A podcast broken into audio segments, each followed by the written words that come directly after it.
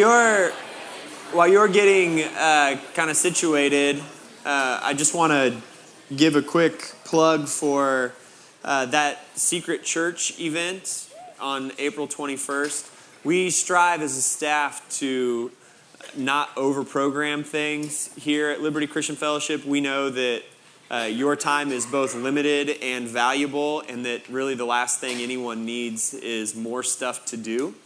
And so we try to be aware of that and cognizant of that. And so when we do decide we're going to uh, do something kind of outside of our normal operating calendar, uh, we're very intentional about that. And so this year, as we're walking through uh, the large narrative story of the Bible, Genesis uh, through Revelation, uh, and we saw this opportunity come up, uh, it's something that we wanted to latch onto. And that's because a question that gets asked frequently about the Bible, and it's a good question, is how can I trust that this isn't just a conglomeration of some stories that were just randomly put together? How do we know it's authoritative? How can I trust that it's the Word of God? How do I communicate that to somebody else?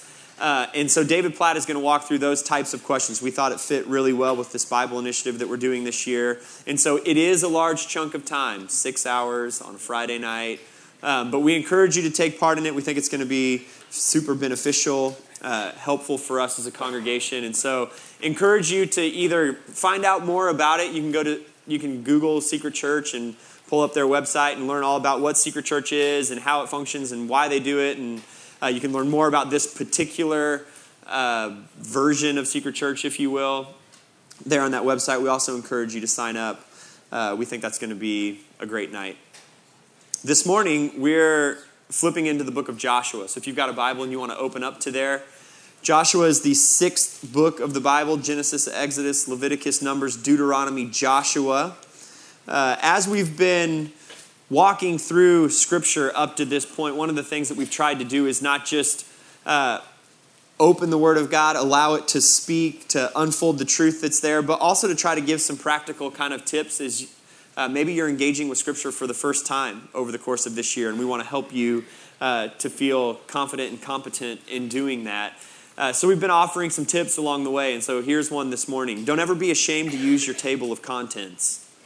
Uh, when I first became a believer, having not grown up in church, never having gone to Sunday school or anything like that, I can remember being uh, a freshman in college and I was uh, attending church there in Columbia, Missouri, and the, the pastor would get up there and he would say, Today we're going to be looking at fill in the blank. And I would just kind of patiently wait for all the people around me to make it to that passage of Scripture. And then I would peek over, and even though they had a different Bible, see what page number they were on and figure mine's got to be close to that. And then I would go to the same page number and work both sides until I found where I was supposed to be. Uh, no one's born just knowing the order of the books of the Bible. And so if you're new to Scripture, you're interacting with the Word of God maybe for the first time or in a more intentional way than you ever have before, don't be ashamed to use the table of contents. A wealth of knowledge there, most specifically, what page things are on. And so, as we continue to work forward, uh, we're going to start to move through some books of the Bible a little bit quicker than we have been up to this point, which means on Sunday mornings, we'll be jumping positions there in the Bible a little bit more. Don't ever be ashamed to go table of contents and then to where you're supposed to be. Uh, there's no shame in that at all. In fact, if you were to go and look at your table of contents, uh, unlike a normal book, most books that we interact with, where it moves page one to the end, the Bible, the story of the Bible, functions a little bit differently. Your table of contents in the Old Testament is not earliest thing to latest thing and then flips into the New Testament. What or how the Bible is laid out, the Old Testament in particular, is that the first five books where we've just finished are called the Pentateuch. It literally means five scrolls, Pentateuch. And those five books, the authorship is attributed to Moses. They're typically referred to as the law or the Torah. Uh, as you read through the rest of the Old Testament and something refers to the law, usually they're referring to those first five books of the Bible. Uh, then the next chunk of Scripture begins with Joshua, and it goes all the way to the book of Esther. There's about a thousand years worth of history there, and those books are what are referred to as the history. So there's the Pentateuch, and then there's the history, Then the next chunk of books in your table of contents are the wisdom literature Job, Psalms, Proverbs, uh, Ecclesiastes, Song of Solomon. Those are wisdom literature. They don't just start after Esther ended. In fact, most of those, a large portion of those, were written by David or Solomon. They fit into uh, those history books. And then the last chunk of the Old Testament are prophets. They're books that start with a person's name. Uh, uh, why am I not thinking of any? Jeremiah, Ezekiel, Isaiah. You get in front of people and things get weird. Uh, Jeremiah, Ezekiel, Isaiah, Daniel, those books, those prophets also fit inside the history. So Genesis to Esther is the narrative of the Old Testament. Everything that comes after that slots inside it somewhere. Table of contents, a wonderful thing. Don't be ashamed to use it. Moving on. Um, where we are this morning is that we're going to flip into the history of the history books there in the Old Testament. And it begins with the book Joshua, with an individual named Joshua. And so at this point, it's helpful for us to just recap everything we've seen thus far. I said uh, a couple of months ago that we would do this every once in a while. It's helpful to know as we shift into a new section of the Old Testament exactly where we've come from. And so, if you've got one of your little red books, one of your little Bible initiative books, you'll notice that on the page for every week, there's the context of what you're reading that week. And then there's this graphic that Corey Thomason has put together for us. And at the bottom of that page, there are always four words. Those four words are helping orient where you are in the story of Scripture. Nine eras in the Old Testament. We've worked through a few of those already. And so, if you were to just track the story of the Old Testament up to this point, you could do so easily with 12 words. The first word is creation, that God created everything, His character is on display there. The pinnacle of that creation is humanity. The second word is fall, that sin enters the world.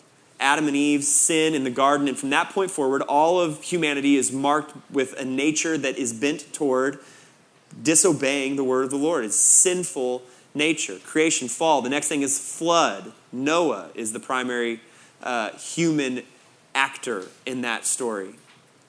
And God brings just judgment on the world for its sin. And then from there is the Tower of Babel, where humanity is scattered all over the face of the earth. Creation, fall, flood, tower. The next era are the patriarchs, and that begins with Abraham.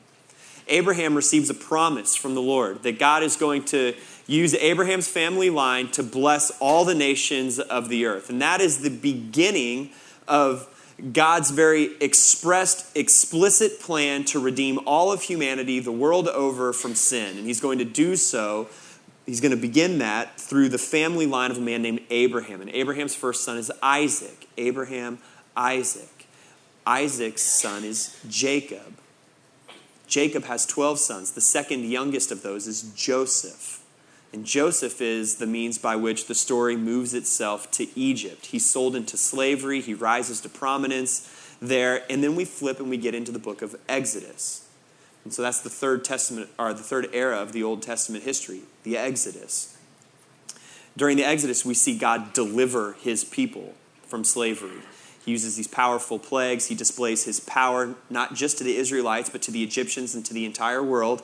And he delivers the Israelites from slavery. From there, they go out into the wilderness, they cross the Red Sea, and they're given the law, specifically the Ten Commandments, but also a lot more than just the Ten Commandments.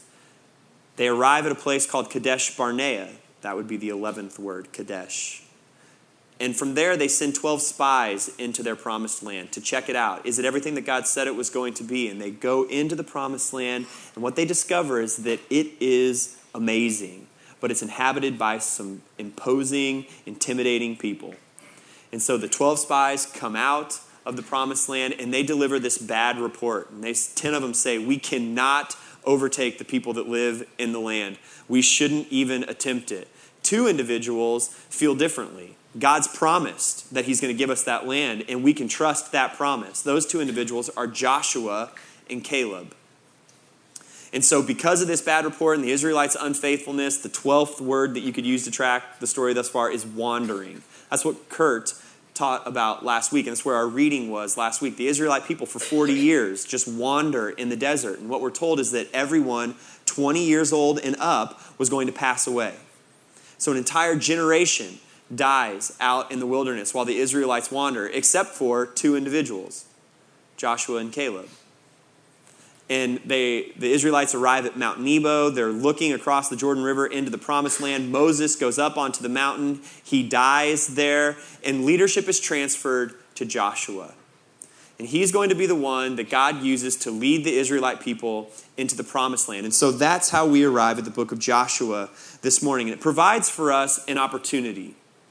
There are times in life for all of us where it seems as though uh, the season or the time is tailor made for both reflecting backward on something but also looking forward. We get that at birthdays, New Year's, maybe an anniversary you recently had. If you've got uh, children, when they go to school for the first time, or when they graduate, or when they get their license, or when they get married, it provides parents this opportunity to reflect backward but also to look forward. Maybe you're starting a new job, and that provides the same type of opportunity. Joshua gives us that chance.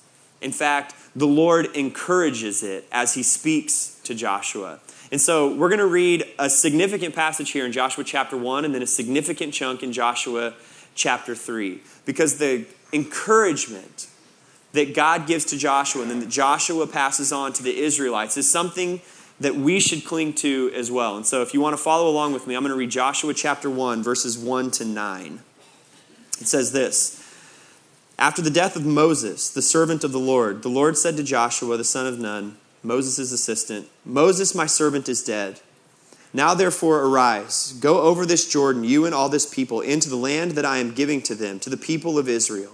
Every place that the sole of your foot will tread upon, I have given to you, just as I promised to Moses.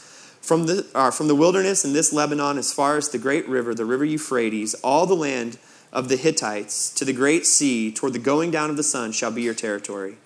No man shall be able to stand before you all the days of your life. Just as I was with Moses, so I will be with you. I will not leave you or forsake you. Be strong and courageous, for you shall cause this people to inherit the land that I swore to their fathers to give them. Only be strong and very courageous, being careful to do according to all the law that Moses my servant commanded you. Do not turn from it to the right hand or to the left, that you may have good success wherever you go. This book of the law shall not depart from your mouth, but you shall meditate on it day and night, so that you may be careful to do according to all that is written in it. For then you will make your way prosperous, and then you will have good success. Have I not commanded you? Be strong and courageous. Do not be frightened, and do not be dismayed, for the Lord your God is with you wherever you go. Do not be frightened, do not be dismayed, for the Lord your God is with you wherever you go. Three times in a six or in a three verse section of this passage, the Lord gives Joshua the same encouragement. He says, Be strong and courageous. One time he says, Be strong and very courageous. Where does that courage come from? Where can that strength come from? It's certainly not because Joshua is so competent. It's certainly not because he's just supposed to muster up some sense of bravery and charge headlong with his people into the promised land and just wipe out everybody that's there. No, his courage is supposed to come from the fact that the Lord is with him wherever he goes. And we've seen this throughout Scripture up to this point that the Lord is present. He's present with humanity. He was there at creation, seeing to the intentional creation of everything that's here within the world and the universe. He was there with Adam and Eve in the garden. And then, even after they sinned, his presence did not leave humanity. He was with Noah in the midst of the flood and with Abraham at the giving of the covenant. He was with Isaac and Jacob and Joseph, and he was with Moses in Egypt. And he tells Joshua, I'm going to be with you now as you go into the promised land. Joshua is able to be courageous because the Lord's presence is constant. Joshua is able to be courageous because the Lord's presence is constant. I want to offer you the same encouragement this morning. One of the things that our staff has the opportunity to do is to hear about the challenges and struggles or excitements and joys that are happening in the lives of the people in this congregation. And oftentimes that looks like an unexpected illness. A trip to the hospital that no one foresaw. Sometimes it's an unexpected death within a family or the excitement of a marriage. At times it's relational struggles within a family or whatever the case might be. And the primary thing that we have to offer is not some sort of magic word that's going to fix everything within that situation. At, there's wisdom. Kurt and TA and Libby and Catherine and Jim all have incredible wisdom to offer people here.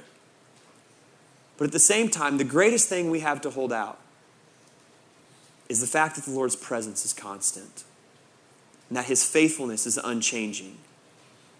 The Lord offers that same thing to Joshua. And he even tells him where to turn to be reminded of it. He says, Only be strong and very courageous, being careful to do according to all the law that Moses, my servant, commanded you. Do not turn to it from the right or to the left, that you may have success wherever you go. This book of the law shall not depart your mouth, but you will meditate on it day and night. Whenever we're standing and looking forward at the prospect of a challenge that looms large and seems difficult or nerve wracking or foreboding, we should turn our attention to Scripture to be reminded of the faithfulness of the Lord. If we want courage going forward, we have to have the presence of mind to think backward. If we want the courage to walk faithfully through the relational challenges we may experience in our family, or through the health problems that may arise for us, through the career twists and turns, the financial burdens that may pop up in life, we have to have the presence of mind to look backward to go to Scripture and see the faithfulness of the Lord to humanity throughout all of time, but also to think backward in our own life about the Lord's presence and His faithfulness in the midst of circumstances we've already come through. Courage, bravery, and strength doesn't come from mustering up some sort of internal willpower to just overcome whatever nervous situation lies in front of us. It comes from standing firmly on the faithfulness of the Lord in the past. And so it's after this little pump up speech, if you will, in Joshua 1, that Joshua goes to the commanders of his military in verse 11, and he says, Pass throughout the midst of camp and command the people, prepare your provisions, for in three days you are to pass over this Jordan to go and take possession of the land that the Lord your God is giving you to possess. Joshua says, We can go do this. I thought we could do it 40 years ago before we wandered in the desert. Now here we are, and we can go into that land. And so, commanders, go through the camp and tell everybody in three days we're crossing that river. And then this account in Joshua turns to the Israelite people. So that's where I want to direct our attention to as well. You see, the Israelite people at this point probably remember quite fondly why it is they wandered for 40 years in the desert. They understand that their parents, their grandparents, were unfaithful in trusting the Lord to deliver the promised land to them. And that because of that, they wandered for 40 years. And what you're going to read about in the book of Joshua is what is arguably the Israelite people's most faithful period of time. They do a remarkable job of both trusting the Lord and doing what He tells them. They're not perfect, they have some slip ups, but compared to what just happened before them and what's about to happen in the book of Judges, in the book of Joshua, we read about a remarkably faithful generation of Israelites. And I think it has a lot to do about the warning that came before them.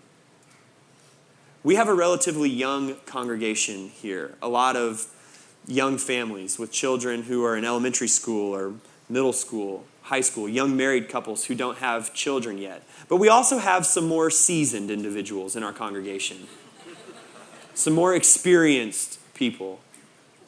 And I want to offer a, a challenge to that group. You have the opportunity to provide an example. For the Israelite people, this generation that came before them served as a warning. It provided an example, but a negative one. Don't do this thing. What Scripture talks about is that parents, older generations, should provide a positive example of what it looks like to faithfully follow the Lord for their children and for those who come after them. If you're someone in our congregation who would put themselves in the seasoned category, I want to encourage you that there are a lot of people here who would love nothing more than to spend some time with you getting a first hand look at what it looks like to faithfully follow Jesus over the course of a lifetime. I say that from experience. There are some individuals in my life who have been very gracious and generous with their time, who've walked way ahead of me in life and have done so faithfully before the Lord. And it is a humbling privilege for me that they would spend time with me helping me understand what that looks like, what that means. That there's someone that I can turn to when I come to a crossroad in life and I can say, You've probably been here. What does it look like to follow the Lord faithfully in this season right now since you've already gone through it? There's an opportunity to provide positive example. If you're a parent, you've got that opportunity with your children. If you're someone in this congregation who's been through a lot of life, who has a lot of experience, you have the opportunity to offer that not only to your own families, but also to others in this congregation who could use a mentor or some discipleship. In fact, research says that one thing that millennial generations want more than anything else is a mentor, but they're afraid to ask for it. And so I want to turn that now to the younger people in this congregation. Don't buy into the lie of your own self sufficiency and arrogance. Ask someone Ask someone who's a little further ahead of you in life if they would be willing to come alongside you and provide an example of what it looks like, not perfectly, but faithfully, to follow Jesus. I think that picture of discipleship and mentoring is one of the most beautiful and biblical things that the church has to offer within itself and you have that, you can give that away, or if you're someone who's younger in this congregation, it would benefit you to seek it and to find that. And so, this group of Israelite people, with that running background of an older generation that's entirely passed away and their unfaithfulness running in their heads, they receive the following words. This is Joshua chapter 3. We're going to read a pretty long chunk here. Then Joshua rose early in the morning, and they set out, and they came to the Jordan, he and all the people of Israel, and lodged there before they passed over. At the end of three days, the officers went through the camp and commanded the people As soon as you see the ark of the covenant of the Lord your God being carried by the Levitical priests, then you shall enter, or you shall set out from your place and follow it. Yet there shall be a distance between you and it, about 2,000 cubits in length. Do not come near it, in order that you may know the way you shall go, for you have not passed this way before. And then Joshua said to the people, Consecrate yourselves, for tomorrow the Lord will do wonders among you. And Joshua said to the priests, Take up the ark of the covenant and pass on before the people. So they took up the ark and went before the people. These priests are supposed to carry this ark, a golden box that contains the presence of the Lord, 2,000 cubits in front of the rest of the Israelites. That's about 3,000 feet out in front of them. Why? Well, so that the Israelite people can see the Lord go before them.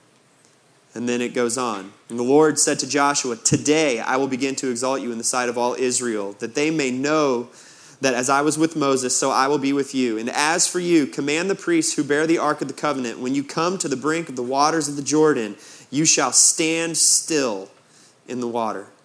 And Joshua said to the people of Israel, Come here and listen to the words of the Lord your God.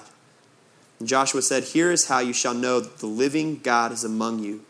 and that he will, without fail, drive out from before you the Canaanites, the Hittites, the Hivites, the Perizzites, the Girgashites, the Amorites, and the Jebusites. Behold, the ark of the covenant of the Lord of all the earth is passing over before you into the Jordan.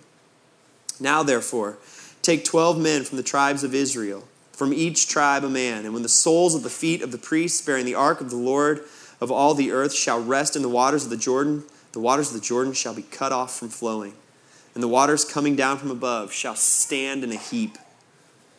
So when the people set out from their tents to pass over the Jordan, with the priests bearing the ark of the covenant before them, and as soon as those bearing the ark had come as far as the Jordan, and the feet of the priests bearing the ark were dipped in the brink of the water, and there's a little parenthetical statement. Now the Jordan overflows all its banks throughout the time of harvest. The waters coming down from above stood and rose up in a heap very far away. Don't lose sight of this moment. The Jordan is a flooded river at the time. And these priests take the Ark of the Covenant, which would have been heavy and kind of challenging to walk with, and they're supposed to just walk out into the water with the understanding that God said when our feet touch the water, the water will stop flowing. And so they take the box, they're 3,000 feet out in front of their rest of their people, and they step into the water, and then it says that it piled up in a heap very far away. Just like God said it would. And Joshua, remembering the faithfulness of the Lord to Moses before him and to everyone before that, probably thought to himself, just like I thought it would. God said that would happen, and it did. And then the Israelite people are given two commands one from the Lord and one from Joshua. The one from the Lord is to take those 12 men, one from each tribe, and have them get a stone out of the riverbed and take that stone over to a town called Gilgal and set up a little altar, memorial there to the Lord's faithfulness. And then Joshua takes that one step further and he says, Not only are we going to put one in the town, but grab 12 more rocks and make a stack in the middle of the river. And then, after all the Israelites walk across and the ark is brought up out of it, the water starts to flow again, and now there are two piles of rocks one in the town where they camped for the first night, and one that sticks up out of the middle of the river. Why? Because the Israelites are about to go into battle with a lot of people. It's not going to be easy, and they're going to lose some men in the midst of those battles. But they're going to be able to look over their shoulder at a pile of rocks at Gilgal or a pile of rocks standing out in the middle of the river and say to themselves, just as the Lord was constant back then, he will be constant going forward. And we can be courageous, not because our fighting force is so great, but because the Lord who fights for us is so great. He brought us through that river, he will take us through this promised land.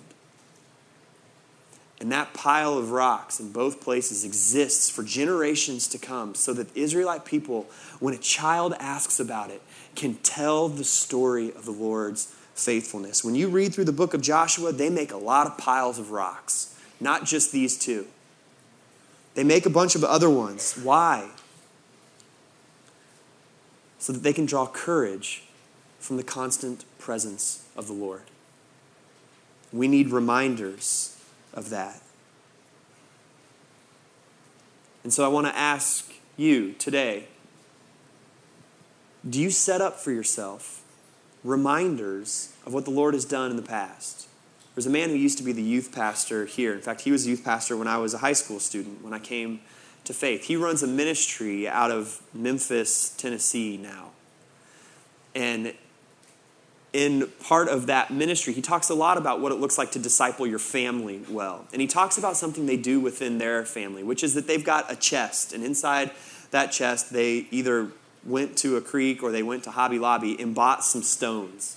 And they put these stones inside this chest. And whenever something happens that's kind of significant in their lives, they take out one of those rocks and they write a single word on it in Sharpie.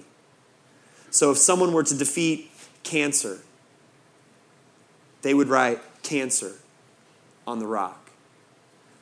And a few times a year, they sit down with their children and they let their kids reach in and pull out a rock. And whatever that word says on that rock, they recount the story as a family. And they remember the Lord's faithfulness in the midst of it. That's what these piles of stones are for in the book of Joshua. That the people could always remember the Lord's faithfulness in the past and draw courage from that going forward. That's my encouragement for us. That we would always be able to draw courage going forward because of the Lord's faithfulness in the past. One place we see that is by going to Scripture and reading of His faithfulness in the past. Another way that we do it is by remembering the Lord's faithfulness in the midst of our own experience, but that takes intentionality. It might be a journal, it could be you know, some sort of setup like Kenan uses with his family, or you could come up with your own way that for yourself, for your family, you're able to remember the Lord's faithfulness in the past. Our courage going forward comes from the Lord's constant presence in the past. I don't know what people in our congregation are on the brink of right now. I also don't know what will come in the distant future for you and your family. But I can offer you a concrete truth, regardless of when those things come or regardless what you're facing now, and that's that you can draw courage to face that thing because the Lord has been constant with you up to this point. I'm going to invite the worship team to come back up. There's one other thing that I think is important to acknowledge, and that's that as you read the book of Joshua, what you're going to see is that the Lord commands his people to do a lot of killing.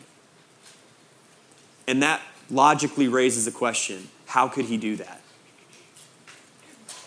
Joshua 6:21 says this, then they the Israelites devoted all in Jericho to destruction, both men and women, young and old, oxen, sheep and donkeys to destruction with the edge of the sword.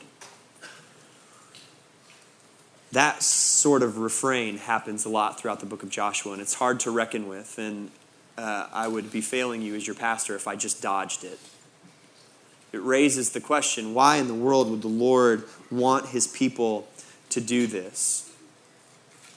It's because the Lord is bringing judgment on the sin of the people that don't know him.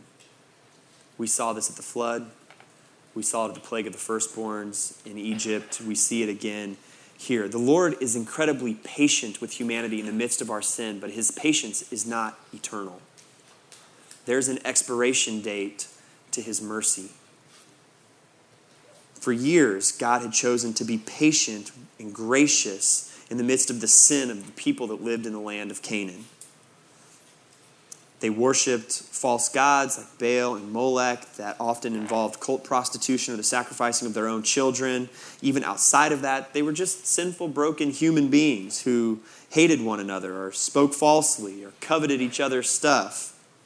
And so at this moment, he chooses to use the Israelite people as the means by which he exercises his just judgment on their sin. And though it is difficult to read, and it should be, the statement we should ask, or the question we should ask, is why would God do this? Instead, the question is I can't believe God would be so patient. Why would he be so patient?